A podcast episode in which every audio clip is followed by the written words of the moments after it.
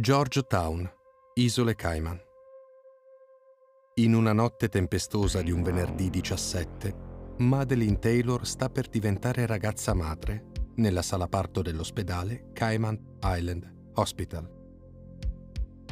In realtà è una delle ultime piogge della stagione, in quanto l'inverno è ormai alle porte per lasciar spazio alla primavera e alle belle serate festose. Una di quelle serate allegre, dove Madeline tra un bicchiere e l'altro lascia che un perfetto sconosciuto, nella sala da ballo della disco più in dell'isola, la seduca con due parole e la porti nel più vicino cimitero abbandonato, il Dixie Cemetery, per potersi approfittare sessualmente di lei. Il cimitero si affaccia sulla costa, la luna piena e il suono delle onde del mare suggellano tra i due un patto di sangue dai risvolti inaspettati. Devo odiare all'infinito quella maledetta notte, Madeline, mentre urla e si dimena per dare alla luce la piccola viola. Un nome preso a caso dritto dritto da una lapide su cui lei e il giovane impertinente hanno consumato il loro rito dei gusti a dir poco contestabili. La ragazza ha da poco compiuto 23 anni e quella gravidanza ha segnato la fine delle sue notti brave da fotografa turista, in cerca del suo io in giro per il mondo. Così non le resta che stabilirsi alle Cayman e svolgere il lavoro di cameriera presso un fast food, accantonando la possibilità di laurearsi per riuscire ad allevare la piccola Viola. Una bambina piuttosto taciturna, a detta della babysitter, con cui trascorre le sue serate tra le merendine e i colori che tiene in mano per disegnare le sue buffe opere d'arte. All'età di nove anni, però, qualcosa cambia. Negli incubi notturni di Viola, sempre più frequenti, si manifestano dei déjà vu particolari e tuttavia sempre più ben definiti e descritti dalla bambina come ricordi vividi di una vita passata. Dettagli che ogni giorno di più affiorano nella sua mente con dovizia di particolari, che di tanto in tanto giungono al cospetto di Madeline, che presa dal lavoro e dalle faccende di tutti i giorni, relega una superficiale considerazione, data la possibile immaginazione più o meno fervida che una bambina può celare dentro di sé. Sulla questione però non resta indifferente Amanda, la babysitter. Anche se pagata a pochi spiccioli l'ora, è per Viola l'amica più prossima, nonché confidente referenziata. Quando Amanda un giorno spulcia gli ultimi disegni, nota l'assidua presenza raffigurante una casa in stile vittoriano, di colore chiaro, avente una porta d'ingresso di un rosso acceso con in mezzo una maniglia dorata. Dove hai visto questa casa? domanda Amanda alla fanciulla. La vedo nei miei sogni, spiega la piccola Viola. È lì che abitavo prima, sostiene. Davvero? Ma io ti ho vista crescere qui. Questa casa dove si trova? È forse la casa dei tuoi nonni, tesoro? No, no, questa è la mia prima casa, la mia vera casa. E io presto ci voglio andare e ci andrò, esclama tutta orgogliosa. La ragazza, con scrupolo, racconta i dettagli a Madeline, che gli confessa di non avere mai visto una casa simile in tutta la sua vita. Così entrambi interrogano la bambina per scoprire cosa la tormentasse nelle notti insonni e capire se tutto ciò fosse scaturito da un brutto film visto in tv o da qualche altra spiegazione plausibile. Ma più si inoltrano nella mente di Viola, più questa si sente oppressa e desiderosa di andare in quella casa perché, a suo dire, è lì che abitava prima. Dopo alcuni giorni, finalmente Amanda scorge in un disegno la mappa di un'isola con dei chiari riferimenti.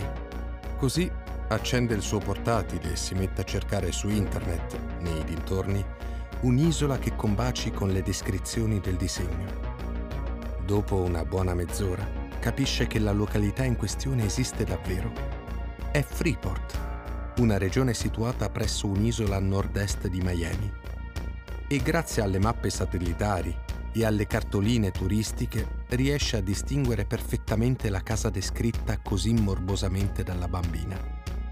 È una struttura situata a Fortune Beach, in una delle zone più desolate e poco frequentate.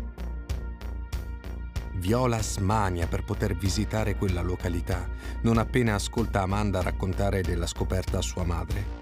Ma il vincolo del lavoro non consente a Madeline di allontanarsi dalla città.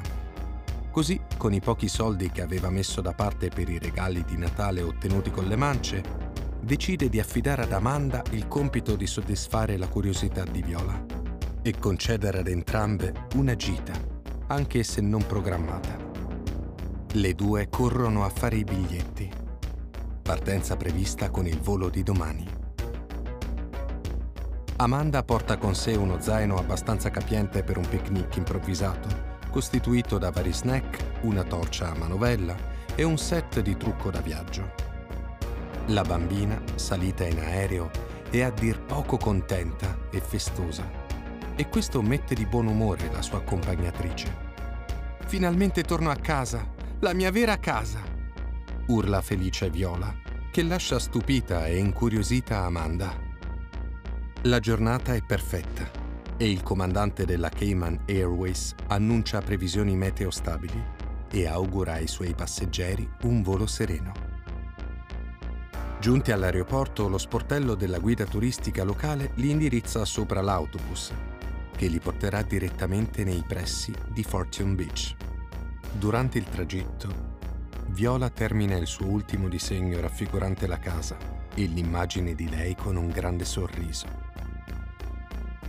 Il mezzo li lascia sul ciglio della statale, dove a fianco si dirama una strada di campagna che conduce alla loro destinazione.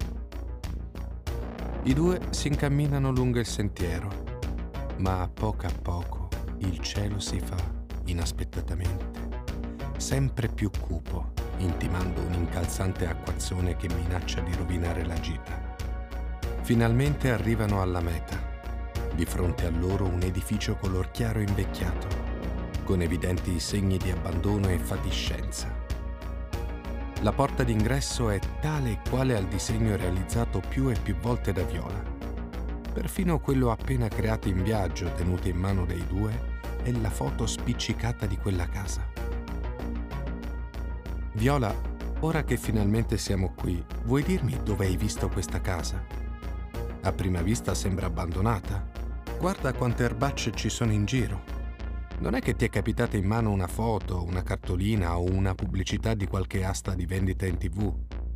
Le chiede la giovane donna. Questa è casa mia, ti dico. Vieni, entriamo. Insiste con decisione la fanciulla che adesso ha assunto il volto curioso e fremente, sgranando gli occhietti azzurri. Amanda bussa inutilmente la maniglia in finto oro laccato, ma non riceve risposta alcuna.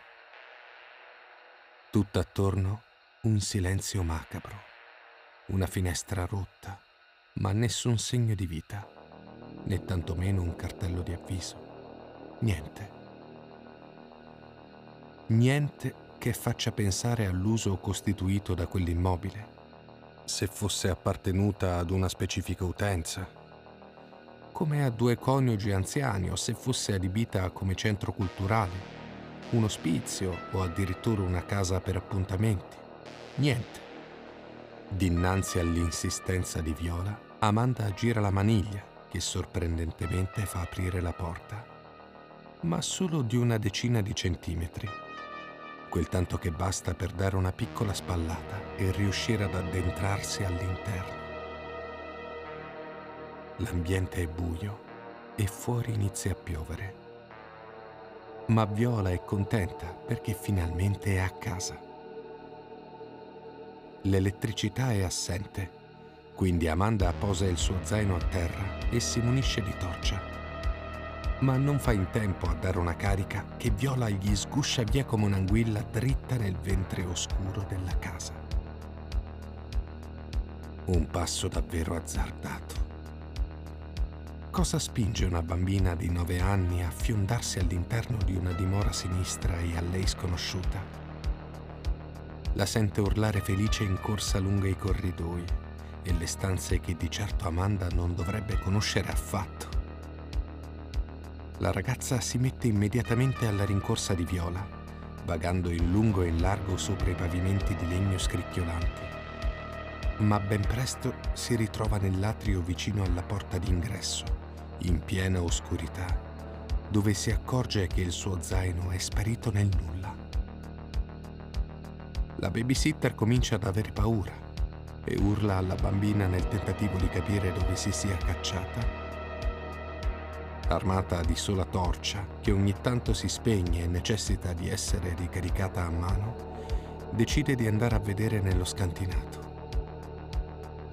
Tra un lampo e l'altro si accorge di sporadici disegni fatti lungo le pareti dei corridoi, con il suo rossetto trafugato della bambina.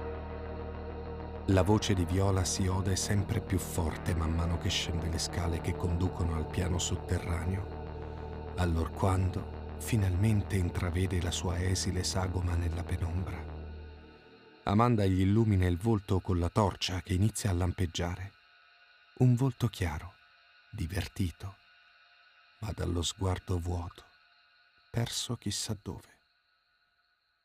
Come quando le persone entrano in uno stato di ipnosi Viola? Viola, che fai lì al buio tutta sola? Vieni, andiamocene da qui.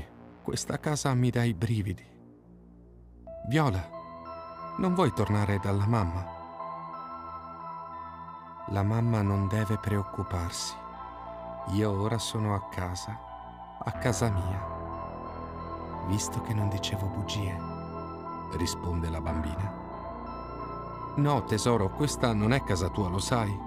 Perché insisti ancora con questa storia? domanda la ragazza. Perché è qui che sono morta la prima volta? Si sentì rispondere. E adesso tu verrai con me.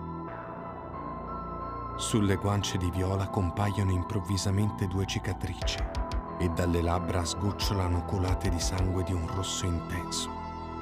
La bambina trascina Amanda nell'oblio con un abbraccio mortale e di loro non vi rimane più traccia. Madeline non scoprì mai che fine abbia fatto Amanda.